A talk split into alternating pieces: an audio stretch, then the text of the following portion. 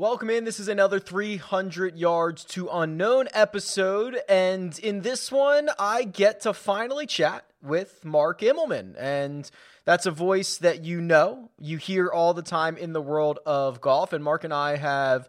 Uh, we met first uh, at the end of 2019 uh, on the the First Cut podcast. That's the CBS Sports uh, podcast that I that I host, and we've gotten um, much closer recently. Spent some time together in Las Vegas, and I think what makes our relationship so interesting is that we see the game of golf very, very differently. Uh, I see it through a spreadsheet and through statistics. Mark sees it literally out on the course with these guys, and us uh, able to kind of sponge information from one another has been uh, incredibly valuable and incredibly enlightening. So in this episode, Mark and I are going to go through a variety of topics. Right, he's an instructor, an educator at heart. He's an analyst uh, for CBS on the main broadcast. You'll hear him on PGA Tour Live. And of course, we cap it with a story, and Mark's got plenty of them, a story from Augusta National and the Masters, which is always fun to hear. So sit back, relax, and I hope you enjoy.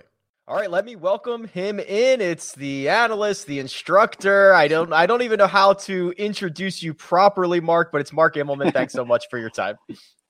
Hey, thanks, Rick. You can introduce me as Rick's buddy, uh, Tracy's husband, yeah. Trevor's brother. Let's not forget that one. Uh, Isabel Sophia's dad. It happens to do a whole bunch of golf stuff. So, uh, yeah, it's good to be with you, man. How are you? I'm doing well, thank you. Yes, lots of lots of different things we can talk about. I I was going through some ideas for today and I'm like, okay, maybe I'll maybe I'll do some instruction. Oh no, I want to get some information about what it's like being out on the course with these guys. But I think what this boils down to, Mark, for me, and what I really appreciate about you the most um, is you're a student of the game. And I think you're always trying to learn as much as possible, um, myself included, right? Like I, I'm, I'm thirsty for knowledge. I'm thirsty for innovation, and I think that is why uh, you and I jive so well. Yeah, um, you know, I guess the truth of it, Rick, is that golf has just been so good to our family, and um, ever since, because I was a child of South Africa and we grew up outdoors, and I did all sorts of sports and I was sort of successful in most of them. And then golf came along and the proverbial bug bit, and it's just opened doors that I don't think anything else could have. I mean, it's because of golf that I get to live in America. It's because of golf that I got an education in the United States. It's because of golf that we've become American citizens. Um, it's because of golf that I met my wife. Uh, it's it's just it is just this crazy game that everyone loves and hates at the same time. Yet when you play golf, you get to meet folks that are, might not be from the same walk of life, but we all have this similar thread, if you will, like a common denominator, and it's it's been great. And so as a result, uh, it's always been a passion of mine to to keep on, um, you know, passing it forward, paying it forward, if you will, and and uh, so as a result, I, I take my my responsibility as a teacher and as a broadcaster and an analyst very, very seriously because I've been on the receiving end of lessons that I didn't understand or or information that didn't make sense, but I just went with it anyway and mm. ended up tripping me up. So so yeah, I, I am a student of the game because I want to make sure that whatever I say in any sort of a genre is is well thought out, well researched, all that sort of stuff, because I don't take it lightly. Does that make sense? It does, and and that was kind of uh, my next question is is really now now this responsibility that you feel to to pay it forward is is something that I think is is great, and and what's awesome about our sport here is there's a lot of different ways to do it, right? And and mm-hmm. there are um, there's instruction. It's it's getting um, you know even on our even on the first cut podcast that we do for CBS Sports, the insight that you have from the course that most people don't get to see. There are yeah. so many ways that we can really pay it forward as a community and continue to grow this so that other people can have uh, the similar feeling that you and I have. It certainly is. I mean, you got to experience this with me here recently, and and that inside the ropes access, um, the access even to to transcripts from press interviews, the access yeah. to players, the access to insights and that sort of stuff is not what a lot of folks get. And it's kind of like with my podcast too oftentimes that information can unlock other information for people so yeah it's it's a very big deal and i'm fortunate to be in a place where i can get to talk to good players and i can get to watch them play from up close and and spend extended periods of time with them where you can get context behind the information. Because information is one thing, and I've long said this with my podcast. Information is one thing, but the understanding of the information that sort of parlays itself into wisdom. And if you're wise uh, and you approach things from that point of view, you can make smart decisions. And I feel like a lot of golfers aren't playing their best because maybe they've done something willy nilly. It's kind of like taking another man's medicine. But if they understand the concept and they understand how they fit into it and all that sort of stuff, then I think smarter decisions are made. And when that's done, then you know success is largely had by all. Yeah, it is. It's it's fascinating. You quickly learn how human all of these guys are. Uh, let's let's go. Let's go in the ropes. We'll start inside the ropes here, Mark, because you are one of uh, the few people on this planet that gets to walk with uh, the greatest golfers that we have in the biggest moment. So let me just pause right there. Isn't that kind of crazy? You are one of what a handful of guys, a handful of, of people uh, who walk inside the ropes with the best players in the biggest moments. Think about that. it is kind of crazy uh, if you think about it from that point of view, and I'm I'm glad you you reiterate that to me because sometimes we can get wrapped up in our own melodrama. Um, like you had the brush with me the other day when I made an announcing mistake, and and and, and one lives in that sort of stuff. So it, yes, it, it is a thrill. I'm thankful to get to do it. I've never thought about it in the context of how few folks get to do it, and it's eye popping that way. But I'll tell you this much: when um, well, we're doing it now. You're sort of not post COVID, but now that we're not as bubbled and locked down as what we used to be. When I sit down at a table with our announce crew from CBS, and it's Hall of Famer Nick Faldo, Hall of Famer Jim Nantz, arguably the best broadcaster of all time, uh, Ian Baker Finch, major champion, Hall of Fame human being, Frank Nobilo, Brains Barnum, Dottie Pepper, who's a future Hall of Famer, and me. it doesn't seem to make much sense. So, so yeah, it's it's pretty cool, and, and I appreciate you highlighting that. Yeah, absolutely. And there is there is really a true um I don't know if it's a science, it's more of an art, Mark, where you are trying to be out there you're trying to mm-hmm. stay out of the way. You're trying to pass along uh, what you're seeing, and I'm sure there's I'm sure there's techniques for this, right? You want to be close, but not too close. So when you're out there, you're about to call a shot. Um, is there is it 30, 40 yards? Is it every hole different where you've got to get a good vantage point? What are the types of things that are running through your mind as you're setting up to then relay this message to the viewing audience? Well, the vantage point varies. Uh, we saw that in Las Vegas on a dry, crisp morning when the sound carried some 50, 60 yards. And that's been the challenge um, during the COVID era because whereas the players and everyone rage about the fans, you know, I just like the fans because the ambient noise mm. allows us to be a little closer and it muffles our sound a little bit because we're the only person talking while the player is not necessarily over the ball, but certainly in the, certainly in the launching sequence. So it's it's a delicate time. So the vantage point is the most important thing. Um, where you locate yourself is important too. But I would say the bulk of my work is done sort of prior to the player hitting the golf ball because I'm watching for interactions, events, things that you're not necessarily necessarily going to see on television. You know, I'm not doing my job as the on-course guy or as the announcer for that matter if I'm telling you what you see. Mm. And it grinds my gears if some announcer on TV goes, well, that's a great shot, landed 15 feet. I'm like, yeah, we can see that. Tell me why. and, and, the why of our job is the important thing. And I guess that's maybe why anyone who's listened to our first cut show or mine, they'll realize I sort of come from a different point of view because that's who I have to be. I'm not going to tell you the obvious that he's played well. I'm going to tell you why he might have played well or, or why the shot didn't work out. So I'm watching players and caddy interaction and how they're walking down the fairways and what their mood is like and all that sort of stuff. And, and so I'm watching players between balls and before the shot, if there's like a hiccup with club selection or any of that sort of stuff, that's where my information comes from. And uh, once the ball's airborne, it's out of my hands. And it makes a lot of sense, but I don't think I would have thought that. Right. Tell us things we can't see on our Hmm. own. That makes a lot of sense. What some of the stuff that that you're right, and even before you know, even before it cuts to the shot, you know, most of the times the golfer he might be already have addressed the golf ball or something like that. There's a lot that goes into the two minutes before that shot uh, actually goes off. I'll give you a great example. Obviously, we were in uh, Vegas for for two weeks here. I was I was with I was following around Scotty Scheffler, and him and his caddy are talking about hitting a flop shot green side. He gets up there, he's addressed the ball he backs off of it, completely changes the style of shot, and that's the type of stuff that you would not have seen on uh, Yeah. on on television on the broadcast. But you're there to say, okay, he's now going to go with a bump and run. There was a little bit of indecision here. That's the stuff that actually provides a lot of value and context to the shot that we're about to see.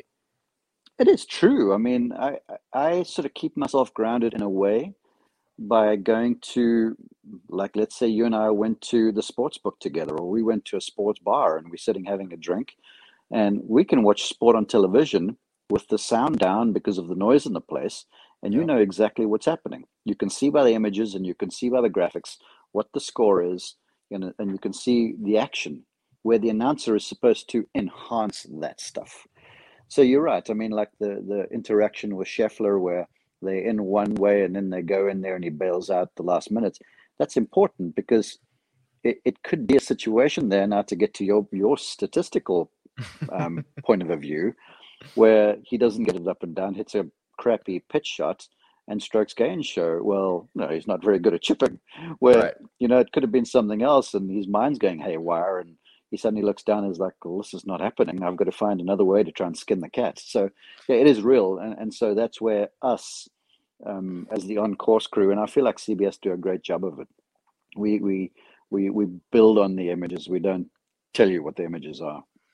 I like that. Um, and for the record, Scotty Scheffler uh, did hit a crappy one. It wasn't very good. He was not commi- he was he was not committed to that shot. Um, okay, one of the things that I think is is really interesting while you're out there is that um, you are actually getting relayed.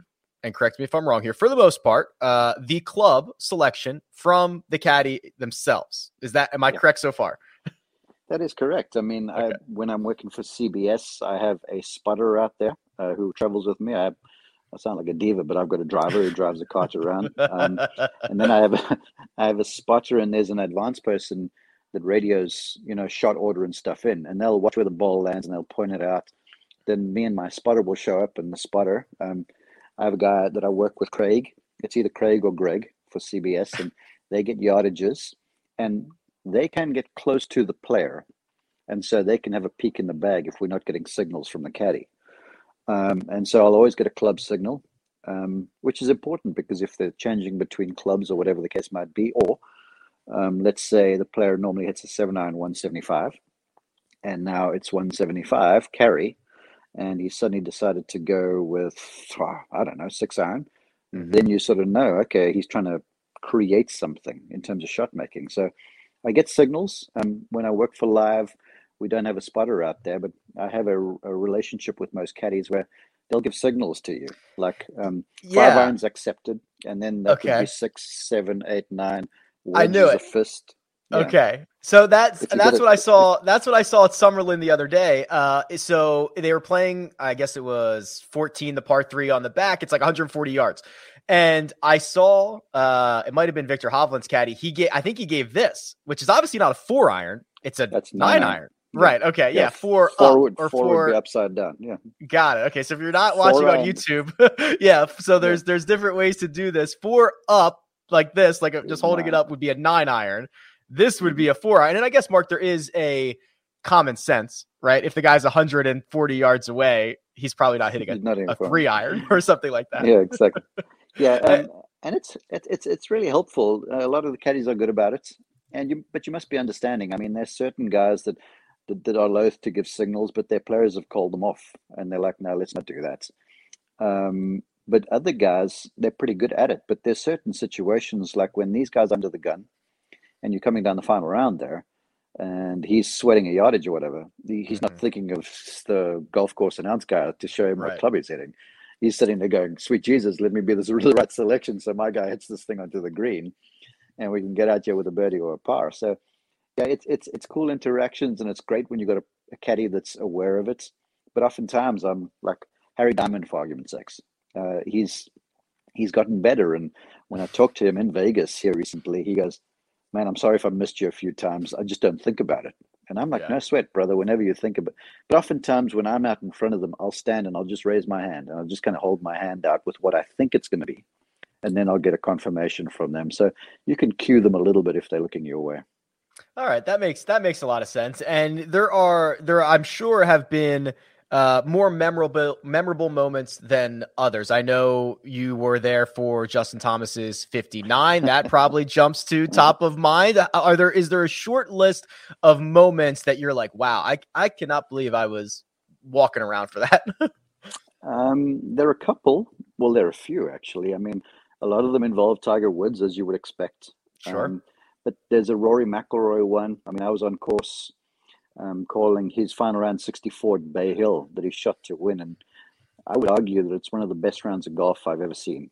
Um, Just, just virtuoso. I mean, the guy was like a symphony walking around there, and and everything was working, and he was at that gear that very few players have. And I count myself fortunate to see it.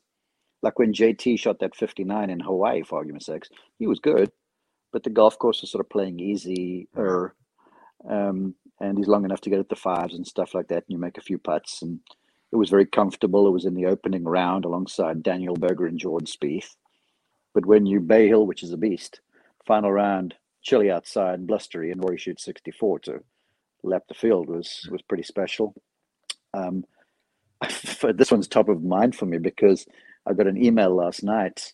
Like sometimes our calls get used by other organizations, and CBS, for argument's sakes, or the tour own the rights to it, but Mhm. they'll still approach the announcer and say, "Is it okay if they use the sound?" Now they use Nansen, the sort of company, all the time, and I get used periodically at best. But I was on the call um, down in Mexico on Tiger's final hole. It was the ninth going up the hill, and he was in a bunker behind this gnarled old dead tree, and he had nothing from like 160 up the hill. Yeah. And I set it up to go, well, you know, I don't see much, but he is Tiger.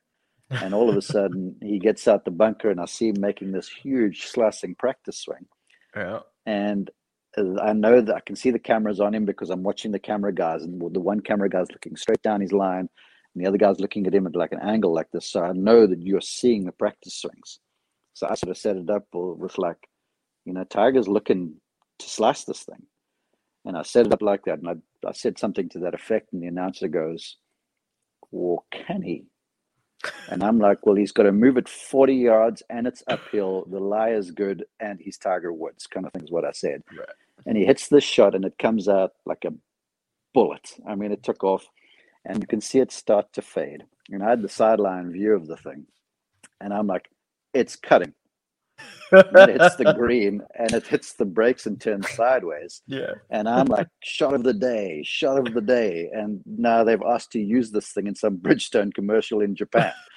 So that one stands so that one stands out to me. Um, and then also with Tiger at the Tour Championship a few years ago, I was on the course for live and I had the Tiger and Rory group. And Tiger was now trying to get back into winner circle. Mm. And it was that final hole there where now he had sort of taken care of business and Rory had capitulated a little bit. And Tiger hits the final ball there on the green and he starts walking down the fairway and the fans start streaming in behind him, like the open. Yeah. And I can see our cameras on watching this. And I'm like, well, this is what a scene, basically, is what I'm saying. There's folks falling in behind him. It looks like the Open Championship. And I can see the cameras quickly pivot toward him. And I'm sure the higher cameras got him and stuff. And then all of a sudden, the folks break over the ropes. They're like, screw it, we want a part of this. And they get over Right. the ropes in front of him, and it turns into mayhem.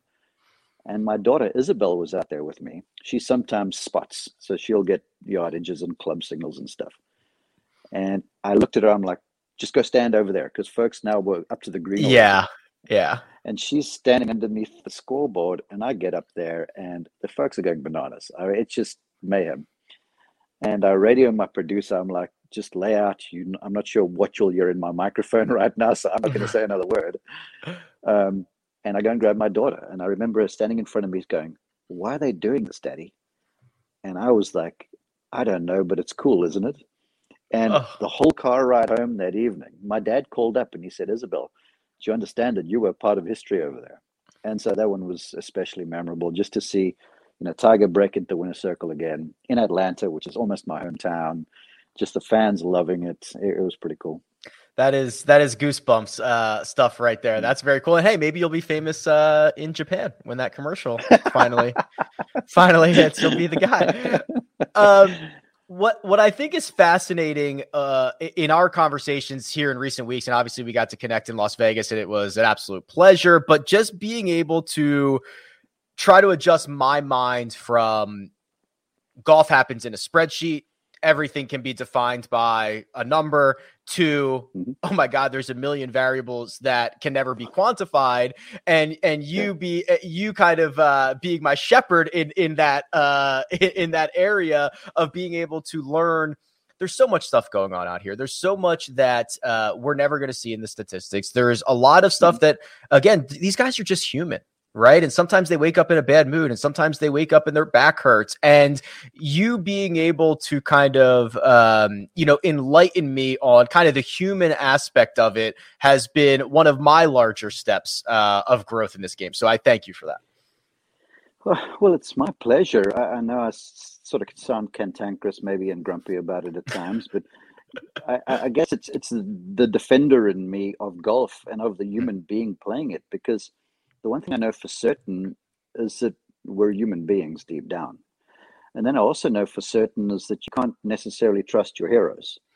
Um, they're just like you and me, and they do some silly stuff at times too, um, because of pressure and because of environmental circumstance and all that sort of thing. So there's so many things that are working on their psyche and their emotions and their mindset when they're playing, and even before and after they're playing it, it it doesn't make it as black and white as what it can appear to be. And uh, like we were talking statistics I'm, I'm into statistics because i find it fascinating and i find it enlightening. And for me as an instructor also it's a way if you look at a, a period or a, a sample of statistics it can direct work like because golfers two in our mind we can make ourselves think we're worse than or better mm. than we currently we, we really are in a, a, given area of the game. But then you look at the statistics over a period of time you can be like well dang i'm not as good a bunker player as what i thought i was or something like that. So if you take it truthfully from that point of view um, it sort of can direct work. But then when it comes to weekly golf and daily golf i mean you saw we had Justin Thomas, who's arguably one of the better iron players in the world, right? Yeah. I mean, well, statistics say so. He couldn't hit the broadside of a barn for the first three hours of the round of golf because that's right. just how golf is. It could be lies, it could be in between yardages, it could be anything going on.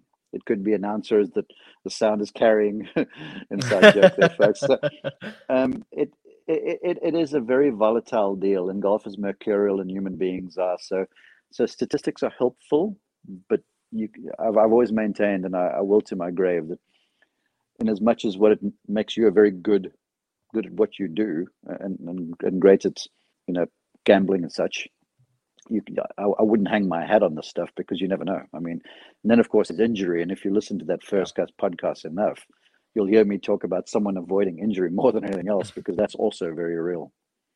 And, and, I do think it's interesting that now we're in a world where obviously, uh, you know, technology is driving uh, a lot of the statistics that we're even able to capture. I imagine that is bleeding into the instruction realm as well. I see you post mm-hmm. stuff all the time where now you've got uh, angles of every body part and every like like mm-hmm. t- how has how has technology kind of allowed for change in the instruction aspect of of golf? Well, you know, it's, uh, I would say uh, it's changing every day. I mean, yeah. On this very phone that I'm talking to you now, there's an app called Sportsbox. It's AI, and I can take a slow mo video of your golf swing, and in about 90 seconds, it can turn you into a virtual version of yourself and we can move you around any place and it shows every measurement at every minute so any every second of your swing and then i've got another little deal i use called the DEWiz golf app which is sort of like an iphone i, I watch okay. i should say and it tracks your hand path and it talks about tempo pace of swing width of swing it shows you path of swing and this is stuff where old time instructors me ish and beyond me, because I'm sort of a bridge between the old and the new, Um, we were making educated guesses back then because we respond to what the ball's doing. But now you almost get MRIs on every golfer if you need it. So instead of the, the, the instructor going, well, this, and then you can, you're in the right area, but you're sort of trying to put your finger on it. Now you can go there right away with all this information and go, here's where it is. And it's not necessarily because, like statistics, I would say it's most folks will look at the symptom instead of the cause. So they'll say, well, he's putting badly. So so he goes, well, we're going to change his putting where there could be something different involved there. And with instruction, people have got to be a bit careful not to just look at the thing and go, well, okay, my the handle is too high over there. There's a mm. cause for that. I mean, I could be a doctor of, as well if I just told you, oh well, you've got a snivelly nose. I'm going to give you medicine for that. Right. There's something causing that. So, so, so that's where the technology has certainly helped. But you still have to have the savvy and the know-how to be able to understand where the issue has its genesis, and then from there make the appropriate adjustment to to get the numbers that you're looking for. And what I find even more fascinating is that there is a percentage, I don't know if it's a small percentage or a large percentage of of golf instruction happening mark remotely where you yeah. are not even with the guy taking a swing. He just either or, or or girl, they just send you the swing. You can obviously analyze it, but that is now seemingly getting more and more popular. Obviously with COVID, but now it seems like there is access to instructors, uh, basically no matter where you are, right? Mm-hmm. Yeah, well, heck, the COVID pandemic opened this market up. It was happening some um, but like I was approached by an Australian guy called Baden Schaff, super smart.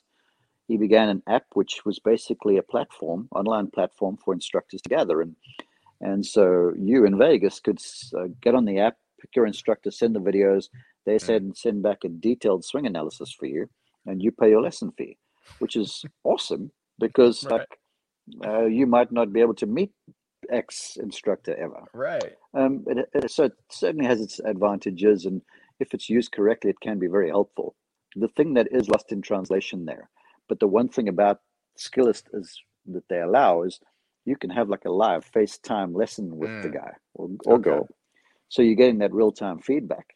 Um, so they, they they have covered their base there, but there are certain things always that are lost in translation a little bit. But the truth is, I mean, those things could be lost in translation if the guy's standing next door to you. So, so, so, so it's a really good format. I just know what I would do is I would uh, hit a hundred shots. I would take my best one and then send it to you, which I should really be sending you like my worst one. You know what I mean? I'm just like, I'll wait till I pure one, then I'll send it. And it'll be all good. But I imagine I would, uh, I would not get the benefit of it out of that. well, well, if you send, if you send, if someone sends me a video, I send back not a detailed questionnaire, but I send you back questions, which gives me further insight into who you are, what happens mm. when you're good, when you're bad, all that sort of thing. So we sort of cover the bases there a little bit. And it's kind of like that golfer that, you know, goes and tests a golf club in Dick's or whatever, and they hit this thing and it goes great. And they hit mm-hmm. a few shots that go 260 and they're like, yeah, this is the club for me. I'm more interested in the balls that go 160 um, and to see if the club's going to help you with your bad stuff. So so so because of that, there are very lots of questions I will ask before we do it, so I kind of know who you are a little bit more. And asking questions is something you are very, very good at. Your podcast, the On the Mark podcast, is one that I have. Uh, I, we were talking about this at dinner the other night. Like there, there are things that have stuck with me for eighteen months, two years that I have that mm-hmm. I have learned on there. And I think and correct me if I'm wrong, your goal, uh, as uh, we're starting to see a trend here, it's it's teaching, it's it's educational, it's it's asking questions from a from a perspective that maybe others would not have asked them, and then in turn that pulls out a a lot of really good responses and a lot of really good information. Yeah, I'm a teacher deep down. That's who I am. I've been a college coach for 20 years. Uh, I've taught golf since 1996. Um, so that's sort of who I am. I've, I've been a decent player in my time. So I play, approach instruction from a playing sort of a point of a view. Um, but yes, you, you'll you'll you'll hear the teaching bent in my analysis. You'll hear it in my announcing, because that's who I am. And the one thing I know kind of for certain is that no matter what show a golfer is listening to, they well, this is where you're important. They kind of want to make money and they want to play good golf. So if they if they get good information on who to lay their, their, their dollars on, you're the guy, and then they they also want to go beat their buds on the golf course. So everyone's looking for the next golf tip. Mm-hmm. So if you can, you know, lace stuff with the odd golf tip or odd golf insight, folks like that because people just want to play better. And uh, and and I'm a teacher, and so I take again take that very responsibility very seriously. And it was sort of the origin of my podcast, really. Yeah, fascinating, and it is um, it is true. Uh, a lot of listeners, a lot of viewers, they want to know what they can get out of something. So at least we can bring them uh, a little bit of that. Mark, you've been very gracious with your time today, but I we, we cannot let you go here uh, without getting an Augusta National story. And I'm sure you have plenty of them because you are, again, one of the few handful of people that uh, have had access to this place that most people can only dream of going to. And I know that there are both uh, in tournament moments, maybe some out of tournament moments that you have experienced that few have. And uh, I'm just going to ask you to leave us with with one Augusta National or Masters story. I know you have them Okay, I do. Um, I'm going to give you a gripe first off, okay. and then I'll tell you wow. a story. All right. First off, pardon me, that's Cletus, my dog, barking over there. um, yeah, Cletus is he thinks he's the boss of the house. the whenever I'm on the announced crew at Augusta National, because uh, I do the Amen Corner show. Mm-hmm. And then, uh, look, there, there's an influence all the way around that course from hole one through hole 18, where in the even in the yardage book, the official yardage book, they have a spot on the green where that points towards where Rae's Creek, the okay. area right behind 11 green and in front of 12 green. That's the lowest part of the golf. Lowest course. spot on the course, they, right? Yeah. They dot that area so you know okay. where it is on the green because everything moves in that direction. You speak to local caddies, they make a read for you, and you're looking right edge, and they're like, "No, nah, Rae's Creek is that way. This one's moving from the left hand side." Okay. That can't be. It's real and then I say this, and then I get ripped by some all knowing fool on Twitter that doesn't even know where Augusta, Georgia is on a map. Okay. Let me tell you something, Rick, and you can help me with this. The influence of Rae's Creek is real. And that's why we've talked about this on the, uh, the, the First Cut podcast before. There's nuance to Augusta National. And you've got to know that place. And that's why you find the same people contending there because they've yes. sort of figured out the the, the conundrum, the puzzle of it, because there's a mystery to the place. And, and, one of those mysteries is Rae's Creek and its influence. So, folks, when you hear me say that again, trust me, I'm not just trying to fill air. It is for real. And if you ever get to play there, I hope you do, you will notice, and the first thing you'll realize is you listen to your local caddy because they know what they're talking about. Yeah, I would never Indeed. I would never be like if I had a local caddy at Augusta, I would hit it or at least try to hit it wherever the heck they tell me to, right? I'm not I'm not crazy here.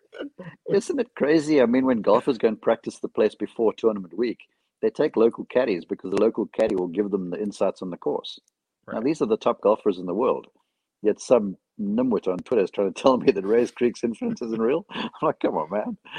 So that's number one. And Number two, um, I well, obviously my brother went in 2008, and that was moving. It's it's still moving for me. Um, but what folks don't know is that the members on the even the Sunday eve of the uh, tournament finishing, the members have a party, and they have a party for the champion and the champion and his family, and um, it's unreal how they throw the thing up because every all the members are there, all in their green jackets and stuff, and they're just there.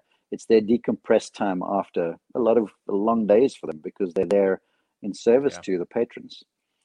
And so Trevor wins, and we get invited to this party. He does media before the time, and myself and my wife, my mom, my dad, and Trevor's wife.